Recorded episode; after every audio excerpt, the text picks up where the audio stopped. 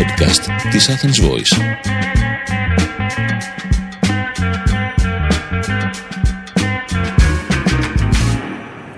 Καλημέρα, είναι οι Κυριακές του κόσμου με τον Νίκο Παναγιώτου και τον Χρήστο Φραγκονικολόπουλο. Σήμερα όμως χωρίς τον Χρήστο Φραγκονικολόπουλο.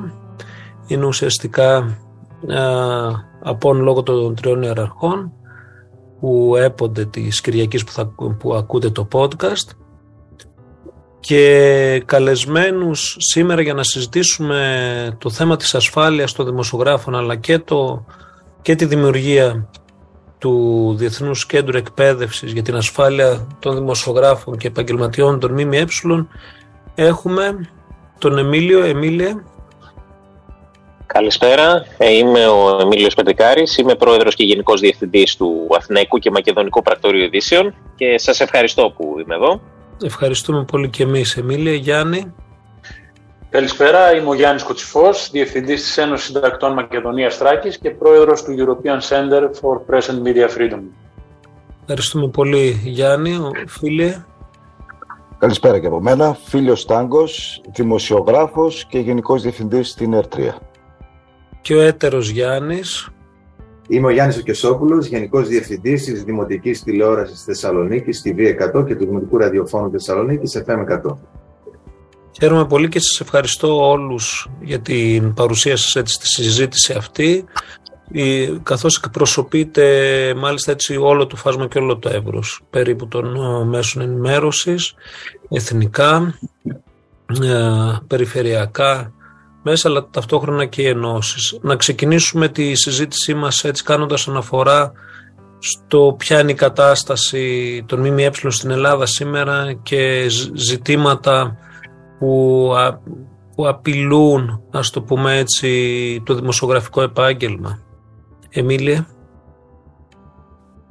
Είναι μια μεγάλη συζήτηση, διότι όταν μιλάμε για την ασφάλεια των δημοσιογράφων δεν πρέπει να έχουμε στο μυαλό μας μόνο την ασφάλεια στο πεδίο, δηλαδή στο ρεπορτάζ ή πολύ περισσότερο για τους πολεμικούς ανταποκριτές στο πεδίο της μάχης έχει να κάνει και με την ασφάλεια την εργασιακή, που είναι κάτι πάρα πολύ σημαντικό. Διότι γνωρίζουμε όλοι ότι οι εργασιακές σχέσεις, όχι μόνο στο δημοσιογραφικό επάγγελμα, συνολικότερα μετά τα χρόνια τα οποία περάσαμε, τα χρόνια της κρίσης και όλα αυτά τα επώδυνα τα οποία περιείχαν, ε, στην ουσία ξεκινούν από την αρχή. Έχουν ξεκινήσει να, να ρυθμίζονται από μια μηδενική βάση.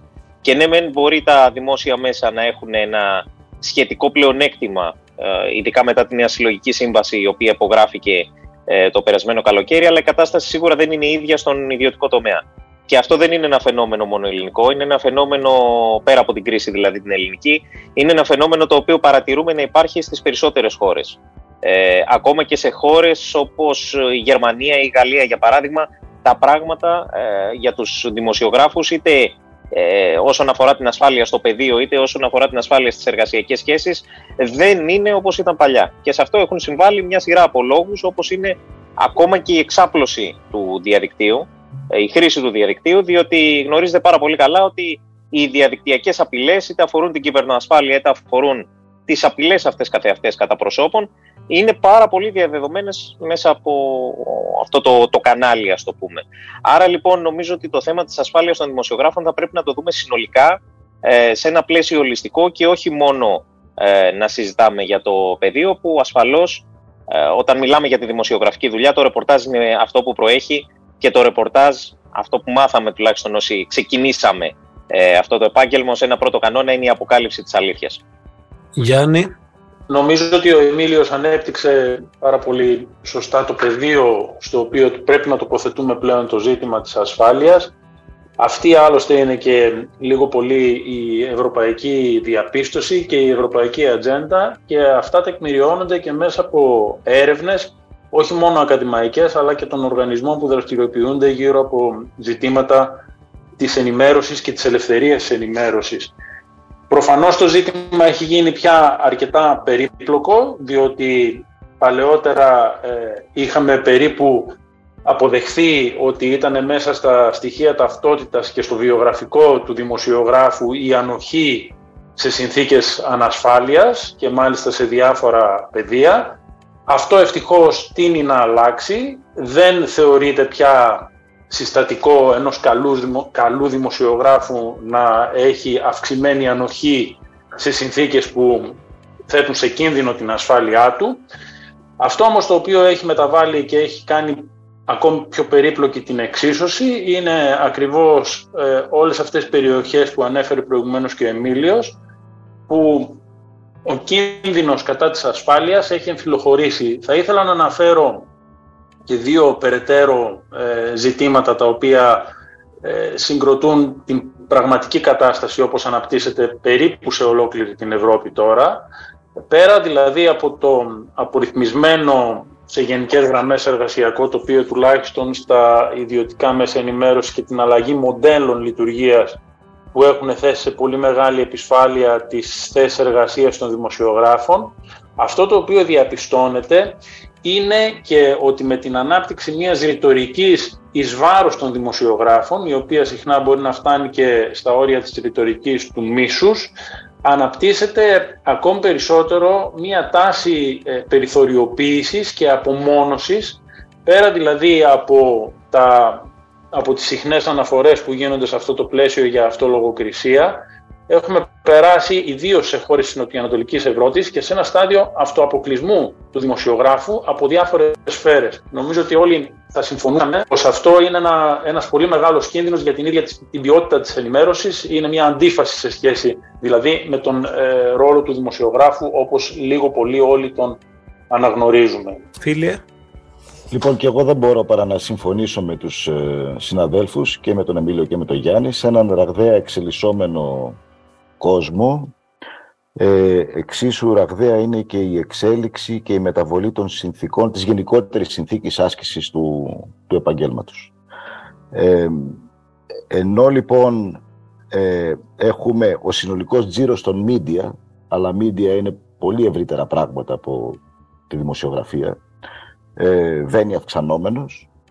Ε, έχω την εντύπωση, αλλά γι' αυτά θα γνωρίζει καλύτερα ο Γιάννης, ότι ειδικά στον χώρο της δημοσιογραφίας ε, έχουμε μία συρρήκνωση ή αυτήν εισπράττουμε, εμπειρικά τοποθετούμε, μία συρρήκνωση του, του γενικότερου τζίρου και αυτό μεταφράζεται ε, σε αυτό που πολύ σωστά επεσήμανε ο Εμίλιος, εργασιακή ανασφάλεια. Άρα ε, και έχουμε ταυτόχρονα και ας μην γελιόμαστε εμείς οι Έλληνες που δοκιμάσαμε την κρίση την τελευταία δεκαετία. Αυτό είναι παγκόσμιο το, το φαινόμενο. Ταυτόχρονα έχουν μια αλλαγή μοντέλου, η οποία το έθιξε ο Εμίλιος, ε, οφείλεται στην εξάπλωση του ίντερνετ. Είναι ένα, ένας νέος τόπος παγκόσμιος για, για όλους. Ε, αυτό απειλεί και έχει ήδη καταργήσει το μονοπόλιο ημών των επαγγελματιών ε, στην μεταφορά των ειδήσεων.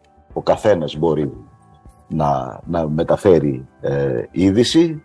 Ε, έχει πολλαπλασιάσει τις δυνατότητες του οποιοδήποτε από εμάς να, να μπει στο επάγγελμα, να απευθυνθεί αδιαμεσολάβητα σε ένα κοινό το οποίο θα, θα διεκδικήσει και θα πείσει ότι ε, είναι μια έγκυρη πηγή ενημέρωσης, αλλά ταυτόχρονα δημιουργεί ε, έντονες συνθήκες ανασφάλειας ευρύτερα ε, εργασιακής ανασφάλειας και αυτό ε, είναι κάτι καινούριο. Είναι κάτι που υπάρχει, ας το πούμε, τα τελευταία 15 χρόνια. Ε, δεν θα ξεχάσω το, το εξώφυλλο του περιοδικού Time το 2005, όπου Person of the Year ήταν ένας καθρέφτης. Γιατί, γιατί ο καθένας από εμάς, γι' αυτό και ο καθρέφτης, μπορεί να εκπέμψει περιεχόμενο. Το συνέδε τότε το Time με την πραγματικότητα του YouTube, αλλά είναι μια νέα πραγματικότητα στον τρόπο, στην ευρύτερη συνθήκη ε, υπό την οποία λειτουργούμε η λειτουργία του, της δημοσιογραφίας και της ενημέρωσης. Και ο Γιάννης ο Κεσόπουλος. Λοιπόν, νομίζω ότι τα είπαν όλα όσοι μίλησαν πριν από μένα.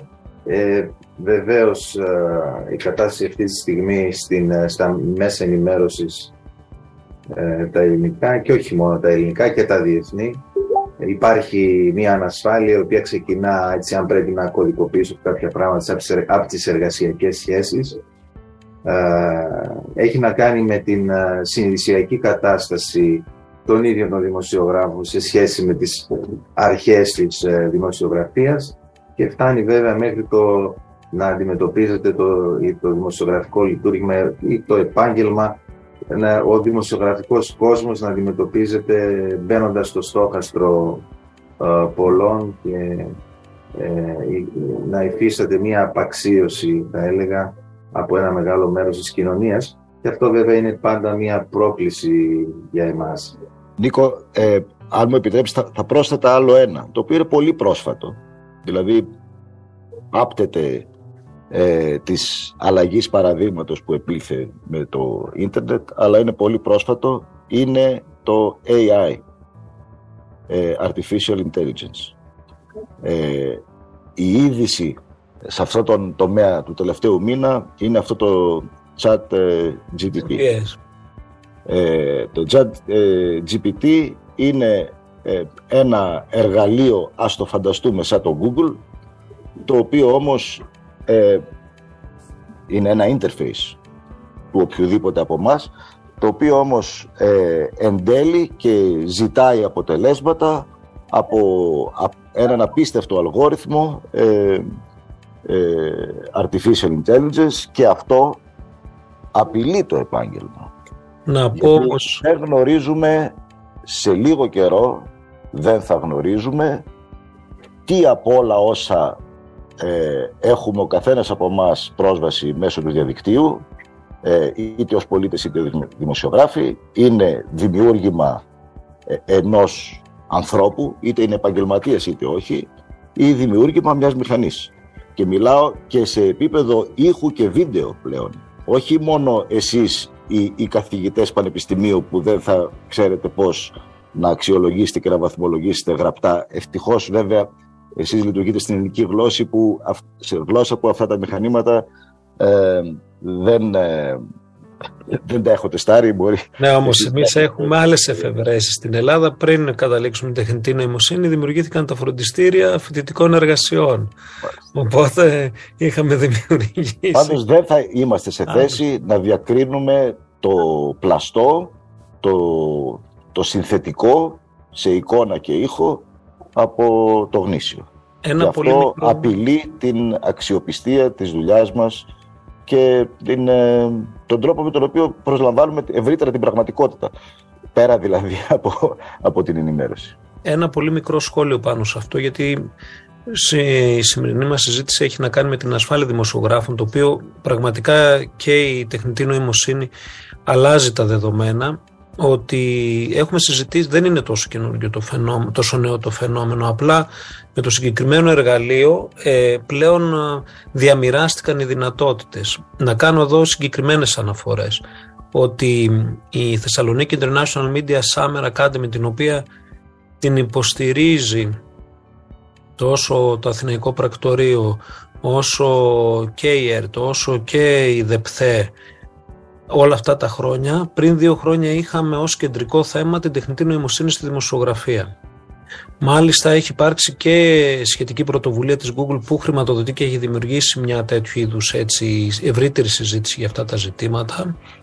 Και νομίζω όμως ότι με, το, με τη συγκεκριμένη εξέλιξη ε, η συγκεκριμένη εξέλιξη επικυρώνει κάτι το οποίο έχει εμφανιστεί τα τελευταία χρόνια και συνιστά απειλή για τη δημοσιογραφία. Ποιο ένα, Ποια είναι αυτό; Το γεγονός ότι πολλές φορές το ίδιο κείμενο αναπαράγεται από χιλιάδες φορές και στο, σε σημείο τέτοιο στο οποίο να μην γνωρίζουμε από ποιον ξεκίνησε, ποιος το δημιούργησε και με ποιο τρόπο έχει αποτυπωθεί. Επίσης μια άλλη τακτική που, επίσης, που έχουμε δει τα τελευταία χρόνια είναι τα advertorial να μην αναφέρονται ως τέτοια αλλά να εμφανίζονται πολλές φορές ως δημιούργημα δημοσιογραφικό. Γιάννη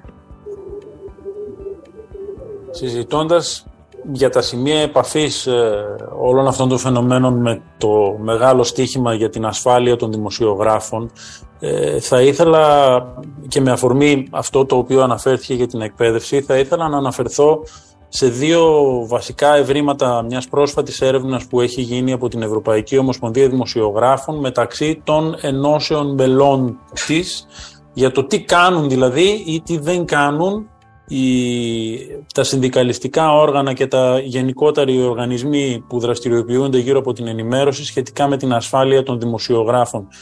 Ένα λοιπόν πρόβλημα το οποίο ανακύπτει σε πάρα πολλές χώρες είναι ότι από την φύση της αλλαγής των πραγμάτων οι εκπαιδεύσεις τις οποίες κάνουν κατά καιρούς δημοσιογράφοι γρήγορα παροχούνται. Αυτό δηλαδή το οποίο πράγματι έγινε πριν από ένα χρόνο ή δύο χρόνια σχετικά με την κυβερνοασφάλεια πάρα πολύ σύντομα πρέπει να επικαιροποιείται. Ε, το δεύτερο έβριμα το οποίο κατά την άποψή μου έχει ένα ενδιαφέρον είναι ότι ε, εξακολουθούν πάρα πολύ λίγοι δημοσιογράφοι να εκπαιδεύονται σε ζητήματα ασφάλειας και το χάσμα γίνεται πολύ μεγάλο όταν συζητούμε μεταξύ, ε, όταν κάνουμε τη διάκριση μεταξύ δημοσιογράφων που απασχολούνται σε οργανωμένα μικρότερου ή μεγαλύτερου μεγέθους έχει μικρή σημασία μέσα ενημέρωσης και σε αυτοαπασχολούμενους δημοσιογράφους οι οποίοι συχνά πρέπει να φροντίσουν οι ίδιοι να εξασφαλίσουν ε, τα χρήματα που χρειάζονται ενδεχομένως για μια τέτοια εκπαίδευση και προφανώς ε, ιεραρχώντας κάθε φορά την κατάσταση υπέρ του βιοπορισμού λόγω και των συνθήκων που έχουμε περιγράψει ε, είναι κάτι το οποίο σμπρώχνουν προς τα πίσω.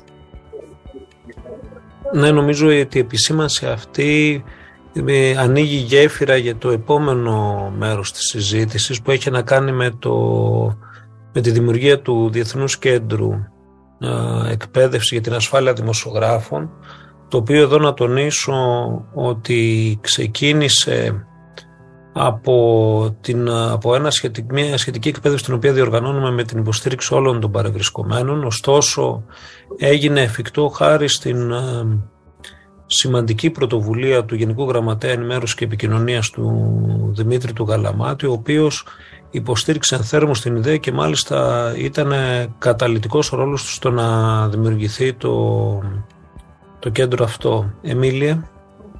Ε, νομίζω ότι είναι μια σημαντική πρωτοβουλία, ε, την οποία προφανώς και στηρίζει το Αθηναϊκό και Μακεδονικό Πρακτορείο Ειδήσεων ως ένας από τους δύο βασικούς φορείς της δημόσιας ενημέρωσης ε, της, ε, της χώρας και τη στηρίζει και έναν και μόνο λόγο. Γιατί τα δημόσια μέσα έχουν ένα αυξημένο καθήκον αλήθειας. Από τη φύση τους ε, συμβαίνει αυτό. Και ένα αυξημένο καθήκον τήρησης της διοντολογίας παρά τα όσα μπορεί να ακούγονται κατά διαστήματα, ε, τα οποία ε, εν τέλει τα θεωρώ και μια άδικη κριτική, μια κριτική η οποία αδικεί τους επαγγελματίες οι οποίοι εργάζονται σε αυτά και όχι τα ίδια τα μέσα ή τέλος πάντων να αφορά αυτούς που επιχειρούν και κάποιες φορές να παίξουν διάφορα περίεργα και με παιχνίδια και που έχουν να κάνουν και αυτά τα παιχνίδια με αυτό που συζητάμε σήμερα για την ασφάλεια των δημοσιογράφων. Είναι λοιπόν μια πρωτοβουλία η οποία μπορεί να συμβάλλει πολύ σημαντικά προς αυτή την κατεύθυνση. Και μπορεί να συμβάλλει πολύ σημαντικά προς αυτή την κατεύθυνση γιατί; Γιατί μπορεί να καλύψει όλο αυτό το φάσμα ε, το, στο οποίο νομίζω όλοι όσοι συμμετέχουμε στη σημερινή συνάντηση αναφερθήκαμε νωρίτερα. Είτε αφορά το πεδίο του ρεπορτάζ, είτε αφορά το πεδίο της μάχης για τους πολεμικούς ανταποκριτές όπως είπα και πριν, είτε αφορά την κυβερνοασφάλεια, ο φίλο το είπε πάρα πολύ ωραία πριν. Ε, η μάστιγα της εποχής, και αυτό το είδαμε και στις τελευταίες Αμερικανικές εκλογές, και νομίζω ότι θα το ξαναδούμε εν ώψη των Ομοσπονδιακών εκλογών το 2024, ε, είναι τα deep fake news. Έτσι, τα, τα deep fake βίντεο, ε, όλα αυτά τα, τα βίντεο που δεν, δεν μπορείς πραγματικά να ξεχωρίσεις ακόμα και αν είσαι ειδικός. Ε, αυτός που μιλάει, αν πραγματικά είναι αυτός που, που λέει ότι ακούγεται.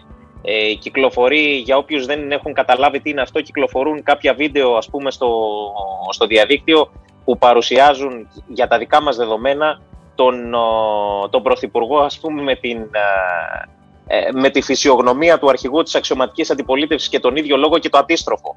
Και πραγματικά είναι τόσο καλοφτιαγμένα που δεν μπορείς να καταλάβεις ότι είναι ψέματα. Αν κάποιος δεν έχει την επαφή, δεν γνωρίζει τα πρόσωπα, μπορεί κάλλιστα να το πιστέψει αυτό το πράγμα. Και αυτό είναι μια χαρακτηριστική απειλή για τη δική μας δουλειά, για τη δική μας δουλειά των δημοσιογράφων και για το καθήκον της αλήθειας. Το οποίο είναι το υπέρτατο, νομίζω, αγαθό. Μπορεί να ακούγεται λίγο ρομαντικό αυτό στη σημερινή εποχή, πραγματικά μπορεί να ακούγεται λίγο ρομαντικό. Αλλά έχω την αίσθηση ότι είναι και το σημαντικό. Στο τέλος της ημέρας είναι το πιο σημαντικό.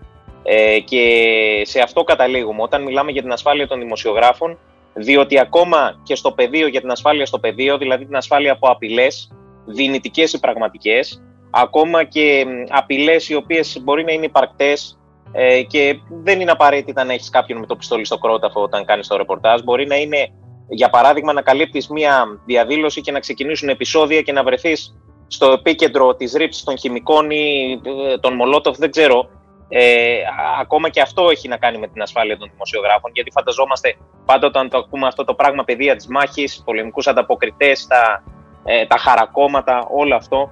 Ε, ε, όταν λοιπόν το δούμε μέσα από αυτό το, το, το γενικότερο πρίσμα, νομίζω ότι αυτό το κέντρο μπορεί να συμβάλλει σημαντικά και μπορεί να συμβάλλει σημαντικά ε, και να διαφοροποιηθεί από αντίστοιχες πρωτοβουλίες στο εξωτερικό. Γιατί στην Ευρώπη, για παράδειγμα, υπάρχει μια πολύ μεγάλη συζήτηση. Τα μεγάλα πρακτορείο ειδήσεων έχουν ξεκινήσει το fact-checking. Έτσι. Το οποίο είναι απαραίτητο, δεν το συζητάμε, ειδικά στην εποχή των social media και με όλα αυτά με τα deep fake news. Αλλά ε, η, η συζήτηση περιστρέφεται πια γύρω από το αν οι fact-checkers είναι δημοσιογράφοι. Το πηγαίνουμε δηλαδή σε ένα άλλο επίπεδο. Ενώ εδώ αυτό που συζητάμε εμείς για το συγκεκριμένο κέντρο είναι κάτι πολύ πιο πρακτικό, κάτι πολύ πιο χειροπιαστό, που μπορεί με το σωστό τρόπο να βοηθήσει πραγματικά τους επαγγελματίες του χώρου. Ο Γιάννης ο Κεσόπουλος. Ε, ναι, σίγουρα η δημιουργία του κέντρου είναι πάρα πολύ σημαντική. Είναι κάτι που λείπει και ε, η εκπαίδευση των δημοσιογράφων είναι απαραίτητη ε, και για να αντιμετωπιστούν όλα αυτά τα οποία αναφέρονται από τους συναδέλφους ε, αλλά και από την αντίστροφη πλευρά οι δημοσιογράφοι οι οποίοι πρέπει να επιδιώκουμε τη διαβίου εκπαίδευση γιατί οι εξελίξεις είναι ραβδές, γιατί τα πράγματα αλλάζουν και γιατί όλα αυτά τα φαινόμενα που περιγράφηκαν, τα νέα φαινόμενα μπορεί να τα συναντούμε πλέον και στην καθημερινότητα χωρίς να χρειάζεται να μιλάμε για παιδεία ε, μαχών ή για παιδεία βολής έστω. Ε, χαίρομαι πολύ που η δημοτική τηλεόραση, ε, η ΔΕΠΘΕ και το δημοτικό ραδιόφωνο συμμετέχουν σε αυτή την προσπάθεια και τη στηρίζουν φυσικά. Ε, θα, θα πω ε, ίσως διορθωτικά ότι είναι τρεις οι φορείς της δημόσιας ενημέρωσης στη χώρα, είναι και τα δημοτικά μέσα.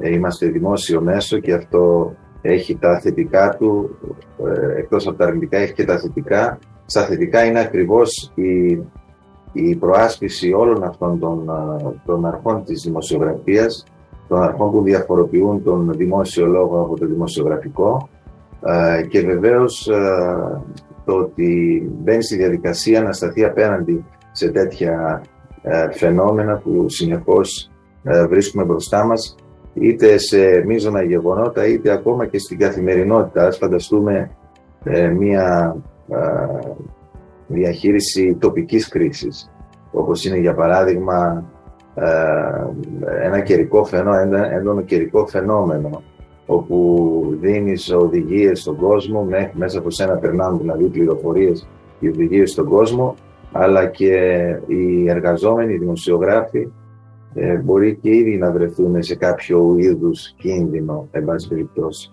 Ε, χαίρομαι πάρα πολύ που συμμετέχουμε. Ε, ελπίζω και εύχομαι να, να πετύχει η, η διαδικασία της εκπαίδευσης, ε, η οποία θεωρώ ότι είναι κάτι εύκολο, ε, γι' αυτό λέω να πετύχει, γιατί θα είναι προς όφελος ε, όλων βέβαια και των μεγάλων μέσων δημόσιας ενημέρωσης και των ειδικών μέσων και των μικρών μέσων δημόσιας ενημέρωσης. Νίκο, θα ήθελα να πω κάτι αν έχω. Ναι, ναι, βέβαια. Επέστρεψα από την τελετήδη, έτσι. Λοιπόν, των τριών ιεραρχών. Άρα θα, θα ήθελα να πω ότι καλά όλα αυτά που λέμε εδώ. Πολύ σημαντικά. Πρέπει και εμείς κάποιον να χτυπήσουμε και χτυπάμε την οικονομική κατάσταση των media και χτυπάμε και την τεχνολογία. Εγώ θα ήθελα να σας κάνω την εξής ερώτηση. Σε ποιο βαθμό έχουν αναρωτηθεί οι δημοσιογράφοι και τα μέσα μαζικής ενημέρωσης, η επικοινωνία, σπίτι το όπως θέλετε, γιατί και αυτά δεν απολαμβάνουν την εμπιστοσύνη των πολιτών να το καταλάβω για τους πολιτικούς που έχουν να διαχειριστούν και να αντιμετωπίσουν ένα σωρό προβλήματα και κρίσεις έτσι στην περίοδο των πολυκρίσεων όπως λέμε που ζούμε και τα λοιπά χωρίς πολλές φορές να καταφέρουν να δώσουν απαντήσεις. Γιατί όμως να μπαίνουν και οι δημοσιογράφοι στο ίδιο καλάθι ας πούμε της μη εμπιστοσύνης; Και εκεί είναι όπου αυτοί που το κυνηγούν αυτό, έτσι, αμφισβητούν το σύστημα, κάνουν χρήση των νέων τεχνολογιών με fake news, με deep fake, πείτε το όπως θέλετε. Λοιπόν, αλλά το, το ζητούμενο για μένα σήμερα είναι ότι, ή το πρόβλημα είναι ότι δεν δίνεται χρόνο και χώρο στους πολίτες να εκφραστούν. Ανοίγεις την τηλεόραση να ακούσεις μια πολιτική συζήτηση στην επίκαιρη πολιτική έτσι ατζέντα και μόνο ο πολίτης δεν ακούγεται. Ακούγεται ο τάδε βουλευτής του τάδε κόμματος. Ο τάδε... Αυτό είναι ένα πρόβλημα. Και όσο υπάρχει αυτό, εγώ, ε, ακόμα και εγώ ας πούμε, μπορώ να καταλάβω τη συζήτηση, την κλείνω την τηλεόραση. Ή δεν διαβάζω πλέον εφημερίδες, γιατί ξέρω τι θα διαβάσω από πριν. Πριν πάρω την εφημερίδα, ξέρω τι θα διαβάσω και πώς θα το διαβάσω. Δεν υπάρχει χώρος και συμμετοχή των πολιτών και πρέπει να συμμετέχουν. Πρέπει να μπορούν να εκφραστούν. Δηλαδή πάνω σε όλα αυτά τα που ακούμε κάθε μέρα. Δεν μπορεί το σήμερα να περιορίζεται σε μια γελία συζήτηση για το καλάθι της νοικοκυράς. Συγγνώμη. Ή για το γιατί όταν βρέχεις στην Ελλάδα ας πούμε τα πάντα βουλιάζουν. Ή κλείνουν οι δρόμοι. Κάπου φταίμε κι εμείς. Κάτι δεν κάνουμε καλά. Δηλαδή δεν είναι δυνατόν να σε βλέπει ο άλλος και να λέει «Α, δημοσιογράφος, Παναγία μου» και να μας, να μας βάζει στην ίδια θέση με τους πολιτικούς. Άρα νομίζω ότι και εγώ αυτό επιδιώκω, θα ήθελα δηλαδή να κάνει το, το κέντρο, είναι να, να πείσει όσους δημοσιογράφους έρθουν να εκπαιδευτούν ότι είναι απαραίτητη η αλλαγή του mindset. Ξέρετε, πολλές φορές στα διεθνή ε, λένε κάποιοι συνάδελφοι ότι μα για να μπορέσω να έχω μια ολιστική ολοκληρωμένη εικόνα θα πρέπει να ταξιδέψω. Για να έχω μια διεθνή ή ευρωπαϊκή προπτική στο μυαλό μου να μπορώ. Ναι εντάξει το καταλαβαίνω. Ωραία να ταξιδέψεις. Το ταξίδι όμως από μόνο του δεν αρκεί. Πρέπει να έχεις διαβάσει, να έχεις μελετήσει, να έχεις μιλήσει πριν ταξιδέψεις. Και ακόμα και αν δεν μπορείς να ταξιδέψεις, το να μπορείς να συνδέσεις τον εαυτό σου στα διεθνή γεγονότα ή στα ευρωπαϊκά γεγονότα με τους άλλους στην Ευρώπη, με τους άλλους ας πούμε στην Αμερική κτλ. κτλ. Μια απλή αλλαγή ε, mindset είναι. Να δεις πώς συνδέεται η ζωή του Έλληνα με όλων αυτών ή πώς συνδέονται αυτών οι ζωές ας πούμε. Μια αλλαγή νοοτροπίας είναι. Αλλά πολλές φορές κρυβόμαστε και εμείς πίσω από δημοσιογραφικές πρακτικές και νόρμες που δεν μας επιτρέπουν να δούμε ότι φταίμε κι εμείς. Δηλαδή μιλάμε τώρα για την αναπαραγωγή κειμένων. Έχω εργαστεί ως δημοσιογράφος για αρκετά χρόνια. Το τι σημαίνει το copy cut and paste πριν το Google, πριν την, ε, πώς το λένε, την artificial intelligence, πριν, πριν, πριν, πριν, το ήξερα, το βλέπα. Αυτό το οποίο περιγράφει ο Χρήστος νομίζω ότι ουσιαστικά είναι κάτι το οποίο έχει μετρηθεί και επισημανθεί ως πολύ μεγάλος κίνδυνος ε, εσχάτος και είναι η κόποση του κοινού από την ενημέρωση και η τάση να αποφεύγει τις ειδήσεις. Και προφανώς εύλογα ε, συνοδεύεται στο σχόλιο του Χρήστου και από μια ε, διάσταση ερευνητικής προσέγγισης και κριτικής προσέγγισης στο μερίδιο που αναλογεί στην ε, δημοσιογραφική ευθύνη για αυτή την υπόθεση. Πρέπει όμως νομίζω και αυτό είναι ε, κάτι που το Διεθνές Κέντρο για την Ασφάλεια των Δημοσιογράφων που βρίσκεται στην, στο επίκεντρο της συζήτησής μας σίγουρα μπορεί να προαγάγει. Πρέπει να δούμε όλη αυτή την συνθήκη που έχει δημιουργηθεί μέσα σε ένα καθεστώς ε, πολύ μεγάλης πολιτικής πόλωσης παρατεταμένης και όχι μόνο στο ελληνικό περιβάλλον, η οποία ουσιαστικά διαρκώς θέτει τους δημοσιογράφους αντιμέτωπους με ένα αίτημα που δεν θα έπρεπε να μπαίνει στο τραπέζι. Τους εξαναγκάζει μέσα από, μια, μέσα από διαδοχικά στρώματα πιέσεων που ασκούνται σε σχέση με όλα όσα συζητήσαμε προηγουμένως για τις θέσεις εργασίας, για τον ε, φοβερά επισφαλή ιδιωτικό τομέα κλπ. κλπ. Τους εξαναγκάζει διαρκώς να παίρνουν θέση.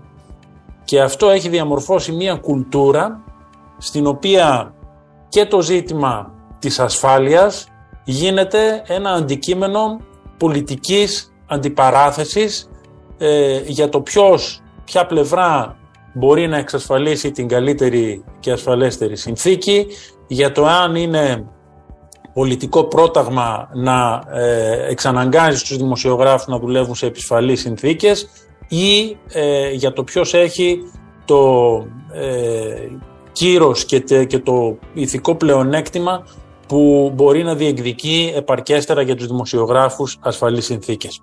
Μέσα λοιπόν σε αυτό το οποίο ο Χρήστος περιγράφει ως mindset, έχω την εντύπωση ότι το Διεθνές Κέντρο για την Ασφάλεια των Δημοσιογράφων που δημιουργείται με έδρα τη Θεσσαλονίκη, ουσιαστικά μπορεί να αξιοποιήσει την εμπειρία όλων όσων συναντιόμαστε σήμερα εδώ για να ρυθμίσει την γνώση μας και να ενισχύσει και να ρυθμίσει τη γνώση μας και τις αντιδράσεις μας αντιστοίχως στην αλλαγή του mindset γύρω από το ζήτημα της ασφάλειας.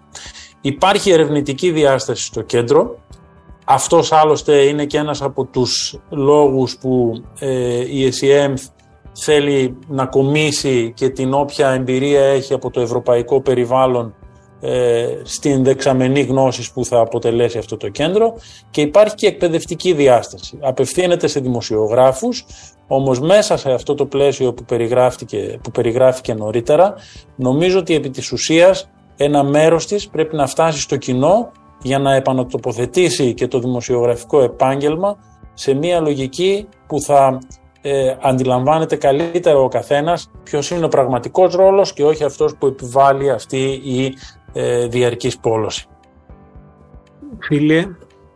Ναι, νομίζω ότι ο, ο Χρήστος βάζει ένα ζήτημα το οποίο είναι υπαρκτό. Ε, δεν βλέπω άπτεται μέσω του, του θέματός μας για την ασφάλεια ε, στο επάγγελμά μας, στην άσκηση του επαγγέλματος. Ε, θέλω όμως να υπενθυμίσω, το γνωρίζουμε όλοι, ε, δεν θεωρώ ότι κανένας από τους ε, παριστάμενους και συμμετέχοντες ε, έχει ρηχή μνήμη, αλλά να θυμίσω ότι ε, στο, στην ελληνική εμπειρία, το ελληνικό μοντέλο, ε, δεν είναι το ίδιο με άλλα μοντέλα και άλλες εμπειρίες σε χώρες ε, ευρωπαϊκές, με φιλελεύθερη αντιπροσωπευτική δημοκρατία και ούτω ε, είχαμε μία απότομη μετάβαση από την έντυπη δημοσιογραφία και το μονοπόλιο το δημόσιο στη ραδιοτηλεοπτική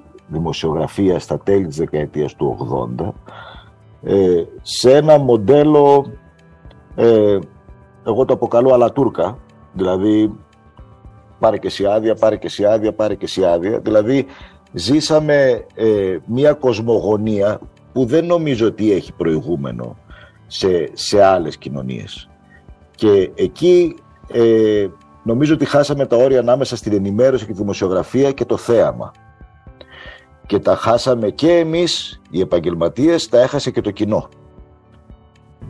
Το κοινό απέκτησε άλλες προσμονές από τον ε, δημοσιογράφο ε, που είναι πέραν της, του αυστηρού πλαισίου άσκησης της δουλειάς μας ε, ήθελε από τον δημοσιογράφο να ε, είναι ενεργός σε ένα πολιτικό διάλογο, σε μια κατάσταση όπου μεταφέρθηκε το επίκεντρο της δημοσιογραφίας στην τηλεόραση και στα κανάλια.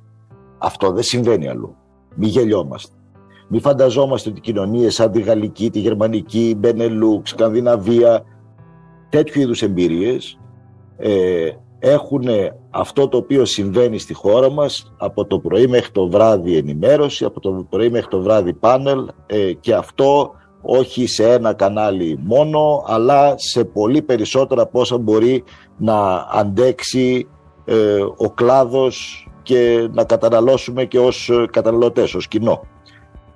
αυτά είναι πολύ ιδιαίτερα που αφορούν την Ελλάδα, όχι μόνο, γι' αυτό λέω αλλά Τούρκα, ε, και ίσως εξηγούν εν μέρη αυτός ο θόρυβος δηλαδή ανάμεσα στο... γιατί λέμε ότι πήγαμε από εκεί που είχαμε την έντυπη δημοσιογραφία με, τα καλά, με τις καλές και τις κακές εκδοχές της. Ζήσαμε, εγώ θυμάμαι σε πρωτοσέλιδα εφημερίδων τη δεκαετία του 80 φορά παρτίδα τόματα από ένα αεροπορικό δυστύχημα στην, ε, στη ΣΑΜ. Έτσι. Είναι η αρνητική εκδοχή.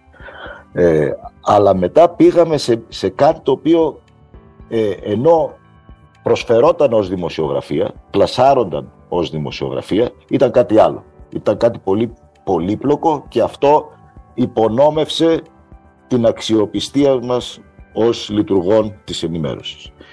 Σε αυτό έρχεται να προσθεθεί ο θόρυβος με το ίντερνετ, δηλαδή πάρα πολλοί εκπέμπουν ε, δεν, δεν, δεν είμαστε μόνο εμείς οι επαγγελματίες, όποιος θέλει εκπέμπει ό,τι θέλει και, και λέει ότι κάνει δημοσιογραφία. Ε, αυτό για να, για να, έτσι να αναφέρω ε, ένα σχόλιο σε αυτά που, που ορθώς έθιξε ο Χρήστος. Τώρα, σε ό,τι αφορά το κέντρο, ε, νομίζω ότι είναι πολύ σημαντικό το ότι η, έτσι όπως επικοινωνείται και η φιλοδοξία του δεν περιορίζεται στην εκπαίδευση των επαγγελματιών της δημοσιογραφίας ε, σε ό,τι αφορά την ε, ασφάλειά τους ε, αλλά φιλοδοξεί να είναι και ένα παρατηρητήριο φιλοδοξεί και μέσα δηλαδή από τη συστηματική καταγραφή περιστατικών ή εμπειριών να αναπτύξει και μια ερευνητική δραστηριότητα η οποία θα επανατροφοδοτεί τη γνώση μας και την εμπειρία μας σε αυτόν τον τομέα. Εγώ έχω εμπειρία από ε, κάλυψη πολέμων. Γνωρίζω δηλαδή, ε, έχω ζήσει ε, αυτό που την ανάγκη να έχω εκπαιδευτεί σε πράγματα στα οποία εκπαιδεύτηκα στο πεδίο και όχι πριν πάω.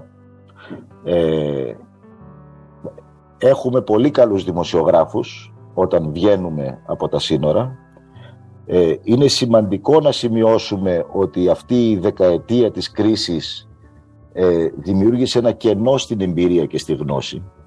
Δηλαδή οι παλιοί έχουν σιγά σιγά φύγει και λόγω της οικονομικής κρίσης ε, τα μέσα δεν επένδυσαν στο να στείλουν Έλληνες in situ στο πεδίο γιατί είναι ένα ακριβό πράγμα.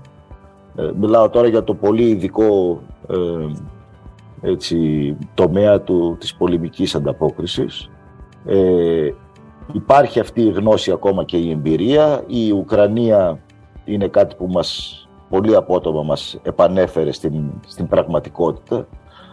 Ε, φυσικά ο τρόπος με τον οποίο κάνουμε τη δουλειά μας έχει αλλάξει. Φυσικά όταν αλλάζει ο τρόπος και τα εργαλεία αλλάζουν και οι όροι ασφάλειας. Ε, αλλά είναι κάτι το οποίο είναι πολύ χρήσιμο να υπάρχει και για την συστηματική καταγραφή και για την έρευνα και μετά για την εκπαίδευση και μεταφορά αυτής της εμπειρίας και της γνώσης του συναδέλφους. Θέλω να σας ευχαριστήσω όλους και πριν έτσι ολοκληρώσουμε τη συζήτησή μας θα ήθελα έτσι ένα τελευταίο σχόλιο από τον καθένα σας με όσα συζητήσαμε και ειδικά έτσι για αυτή την πρωτοβουλία η οποία νομίζω ότι συμφωνούμε όλοι είναι μια πολύ σημαντική πρωτοβουλία και ειδικά καθώς είναι απόρρια και αποτέλεσμα μιας ευρύτερης συνεργασίας φορέων επαγγελματικών, συνδικαλιστικών και κυβερνητικών ε, που, και, που, που τοποθετεί τη χώρα μας στην πρωτοπορία γιατί όπως γνωρίζετε δεν υπάρχει κάτι αντίστοιχο έτσι στην, ε, στη χώρα μας αλλά και στην υπόλοιπη Ευρώπη και νομίζω ότι η πρωτοβουλία αυτή έρχεται εκεί να πόρε και τις αντίστοιχες πρωτοβουλίες για τη δημιουργία μιας task force στο Υπουργείο Τύπου για να συζητηθούν έτσι τα ζητήματα της δημοσιογραφίας και των ΜΜΕ. Εμίλια. Προφανώς. Ε, αυτός είναι και ο αντικειμενικός στόχος του, του κέντρου αυτού που δημιουργείται ε, και για να πιάσω έτσι το νήμα λίγο και από τα τελευταία τα οποία υπόθηκαν και να κλείσω δηλαδή να είναι η ε, ακροτελεύτια παρατήρησή μου Ε, ναι, το θέμα της εμπιστοσύνης μπορεί να είναι ένα ζήτημα, ε, μία έκφανση δηλαδή των όσων ακριβώς ε, θα συζητήσει ε, το, το κέντρο και θα, θα προσπαθήσει να επεδώσει στους, στους εκπαιδευόμενους επαγγελματίες του χώρου. Όμως το ζήτημα της εμπιστοσύνης, πριν φτάσουμε εκεί, το ζήτημα της εμπιστοσύνης νομίζω ότι είναι λίγο αμφίδρομο και θα κάνω λίγο και το δικηγόρο του διαβόλου σε αυτό, λέγοντας το εξής ότι ναι, πρέπει να δώσουμε χώρο στους πολίτες, αλλά από την άλλη πλευρά είναι σε ποιους πολίτες. Διότι η ιστορία των social media έχει αποδείξει ε, και σε αντίστοιχα πειράματα στο εξωτερικό, ακόμα και το BBC που νομίζω ότι θεωρείται ένας οργανισμός πρότυπο, δημοσιογραφικός οργανισμός πρότυπο για τη δεοντολογία του και για τον τρόπο με τον οποίο εργάζεται, όταν επιχείρησε αυτό να το ανοίξει συστηματικά, δηλαδή να γίνει η φωνή των πολιτών, είχε μάλλον το αντίθετο αποτέλεσμα. Ή ε, αυτή τη στιγμή στη Βρετανία, για παράδειγμα, έχει καταλήξει όλο αυτό η φωνή των πολιτών να είναι κάποια ταπλόιτ που πληρώνουν, ε, κυριολεκτικά πληρώνουν ε, τους χρήστες του διαδικτύου για να αγοράζουν τα βίντεο τα οποία ανεβάζουν ή οτιδήποτε άλλο. Άρα λοιπόν πρέπει και εμείς να αντιστρέψουμε ως επαγγελματίες, να αντιστρέψουμε λίγο το ερώτημα και να δούμε ε, ποιους πολίτες θέλουμε να βγουν προς τα έξω και να εκφραστούν. Είναι πολύ δύσκολη ισορροπία. Είναι πάρα πολύ δύσκολη ισορροπία σε αυτό. Ε, και κάτι τελευταίο σε σχέση ακριβώς με την εμπιστοσύνη ε, των, των πολιτών απέναντι στους δημοσιογράφους. Φοβάμαι, φοβάμαι ότι δεν πρέπει μόνο να αυτό μαστιγωνόμαστε για το ότι υπήρξε μια ταύτιση τα τελευταία χρόνια και δεν είναι επίσης ελληνικό φαινόμενο, δεν είναι κυρίως ελληνικό φαινόμενο, ε, η ταύτιση της πολιτικής εξουσίας, της πολιτικής ηγεσίας με τους δημοσιογράφους. Νομίζω ότι τις ρίζες του κακού θα πρέπει να τις αναζητήσουμε και στον αντίστροφα, δηλαδή και στην άλλη πλευρά και στον άλλο χώρο και όχι μόνο στο δημοσιογραφικό. Εμίλ, ευχαριστώ. Φίλια. Ναι, αν, αν πρέπει να, να ορίσω την, τη δουλειά μας, ε, δουλειά μας είναι η παρατήρηση των σχέσεων εξουσίας και άλλων κοινωνικών ανθρωπογενών φαινομένων. Ε, επαναφέροντας λοιπόν την κουβέντα στην τεχνητή νοημοσύνη ως πρόκληση, αρνητική πρόκληση, ε, αυτό που μπορώ να, η θετική μάλλον πλευρά ε, αυτής της πρόκλησης είναι ότι ε, έρχεται να υπογραμμίσει την ανάγκη του ρεπόρτερ. Είναι, θέλω να ελπίζω ότι είναι μια δουλειά που ε, δεν θα χαθεί από την τεχνητή νοημοσύνη. Ίσα ίσα η, η, προσωπική παρατήρηση ε, θα γίνει ακόμα πιο σημαντική. Ε, είναι κάτι που δεν μπορεί να υποκατασταθεί από τέτοιου είδους ε, ε εργαλεία ε, και τεχνολογίες και προφανώς μέσα και κομμάτι του ρεπορτάζ είναι και αυτό που ανέφερε ο Χρήστος, ότι καλούμαστε καθημερινά κάνοντας τη δουλειά μας να τοποθετούμε το ρεπορτάζ, δηλαδή αυτό που συμβαίνει τώρα, στα ευρύτερα συμφραζόμενά του. Γι' αυτό λοιπόν πάντοτε ο δημοσιογράφος θα πρέπει να έχει μια ε, ευρύτερη έτσι, ε, παιδεία και γνώση για τα ό,τι σας συμβαίνουν εκεί έξω ε, και ε, Προφανώς η δημιουργία ενός τέτοιου κέντρου μόνο ε, για την ασφάλεια στην δημοσιογραφία μόνο ενισχυτικά μπορώ να τη δω ε, και ως κάτι πολύ σημαντικό που έρχεται να καλύψει ένα κενό ε, για την τόσο σημαντική αυτή δουλειά. Εγώ δεν τη λέω ποτέ λειτουργήμα, αλλά είναι πολύ σημαντική δουλειά και είναι κομμάτι, κομμάτι του τρόπου με τον οποίο έχουμε μάθει να ζούμε ως ανθρωπότητα. Γιάννη, Τώρα ποιος Γιάννης θα να ρωτηθείτε. Ε, εγώ θα μιλήσω, αν μου επιτρέπετε, γιατί έχει περάσει η ώρα. Λοιπόν, ε, θα συμφωνήσω ότι ε, εντάξει, όσα ακούμε είναι πάρα πολύ σημαντικά και χρήσιμα και δεν νομίζω ότι κάποιος διαφωνεί μέσα σε μία κουβέντα. Ε, ίσως θα διαφωνήσω λίγο με τον Χρήστο και εγώ. Ε, είναι σημαντικό να δίνουμε σωστή πληροφορία στον κόσμο, αν μπορώ να το πω με μία φράση. Ε, και στο κάτω-κάτω δεν μιλούν μόνο βουλευτές και εκπρόσωποι του πολιτικού κόσμου ε, στα κανάλια, μιλούν και πολλοί εκπρόσωποι ε, της, αυτού που λέμε της κοινωνίας των πολιτών.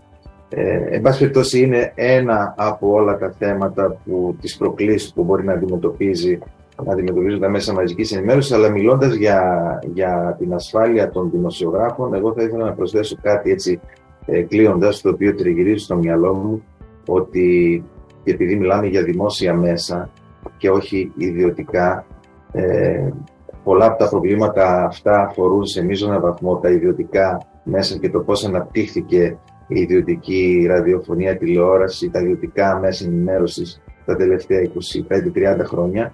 Ε, θα έλεγα λοιπόν ότι ε, χρειάζονται και επενδύσεις, επενδύσεις στα, στα μέσα ώστε να μπορούν να διασφαλίζουν ε, τις, προϋποθέ, τις συνθήκες για το δημοσιογραφικό κόσμο ώστε να μπορεί να κάνει καλά τη δουλειά του. Οικονομικές επενδύσεις μιλάω ε, και από εκεί και μετά ε, χρειάζεται ήδη η κουβέντα που κάνουμε είναι, βάζει πάρα πολλά ζητήματα μέσα. Ε, το να τα μαζέψεις όλα αυτά και να οργανώσεις ε, έναν οδικό χάρτη για το μέλλον δεν είναι καθόλου εύκολο, καθόλου απλό. Χρειάζεται, ε, είναι ανάγκη να επαναπροσδιορίσουμε τον τρόπο με τον οποίο αντιμετωπίζουμε ε, τις καταστάσεις ως δημοσιογράφοι, ως μέσα ενημέρωσης ε, εύχομαι το κέντρο να υλοποιήσει τις ιδέες του ε, με την συνδρομή όλων μας. Ε, νομίζω ότι μόνο θετικό θα είναι, μόνο, μόνο καλό θα κάνει ε, σε αυτό που βάλαμε αρχικά στην αξιοπιστία των δημοσιογράφων που είναι και τελικά και είναι το μεγάλο ζητούμενο. Είναι αυτό που που συμπυκνώνει ε, όλο τον προβληματισμό που μπορεί να υπάρχει απέναντι στο δημοσιογραφικό κόσμο και τον τρόπο με τον οποίο λειτουργεί και στα μέσα μαζικής ενημέρωσης φυσικά. Σας ευχαριστώ πολύ. Ευχαριστούμε Γιάννη. Ο έτερος Γιάννης. Πολύ σύντομα κλείνοντας και εγώ να πω ότι έχει μεγάλο ενδιαφέρον το πόσο απροκατάληπτο είναι το σχήμα αυτό το οποίο δημιουργήθηκε για να λειτουργήσει το Διεθνές Κέντρο για την Ασφάλεια των Δημοσιογράφων ε, συνδυάζοντας δηλαδή ε, φορείς, οργανισμούς και ιδιότητες που καλύπτουν ένα μεγάλο φάσμα σε μια συνεργασία η οποία μπορεί στα επιμέρους στοιχεία της να έχει δοκιμαστεί στο παρελθόν, στο σύνολό της όμως τώρα ε, δοκιμάζεται και είναι πολύ θετικό μήνυμα κατά την άποψή μου ότι η ασφάλεια των δημοσιογράφων είναι το αντικείμενο που συσπηρώνει όλους αυτούς τους ε, φορείς αλλά και τα πρόσωπα που θα ε, δοκιμάσουν να λειτουργήσει το Διεθνές Κέντρο Εποφελία ενός κλάδου που όπως το είπαν και όλοι οι συνάδελφοι που μίλησαν νωρίτερα ε, δοκιμάζονται τα όρια του και βλέπει διαρκώς το ρόλο του να μεταβάλλεται και αναζητεί τρόπους να τον επιβεβαιώσει σε πολύ ε, εντατικές και καινούργιες συνθήκες. Εγώ θέλω να σας ευχαριστήσω όλους. Ε, ξεκινήσαμε χωρίς τον Χρήστο, αλλά ε, ε, κατόρθωσε να μετέχει και αυτός στη συζήτηση, διασκεδάζοντας τις εντυπώσεις ότι ήταν ένα τα δικό μου για να πάρω στο, τον έλεγχο του podcast. Σας ευχαριστώ πολύ για την πολύ ωραία κουβέντα η οποία νομίζω ότι πρέπει να επαναληφθεί με, ανοίγοντας πλέον τη συζήτηση και για πολλά από τα ζητήματα τα οποία τώρα θίξαμε. Ευχαριστούμε πολύ. Καλή Κυριακή. Ήταν ένα podcast από την Athens Voice. Μπορείτε να ακούσετε τα podcast της Athens Voice στο athensvoice.gr και στο Spotify, στο Apple Podcast και το Google Play Music.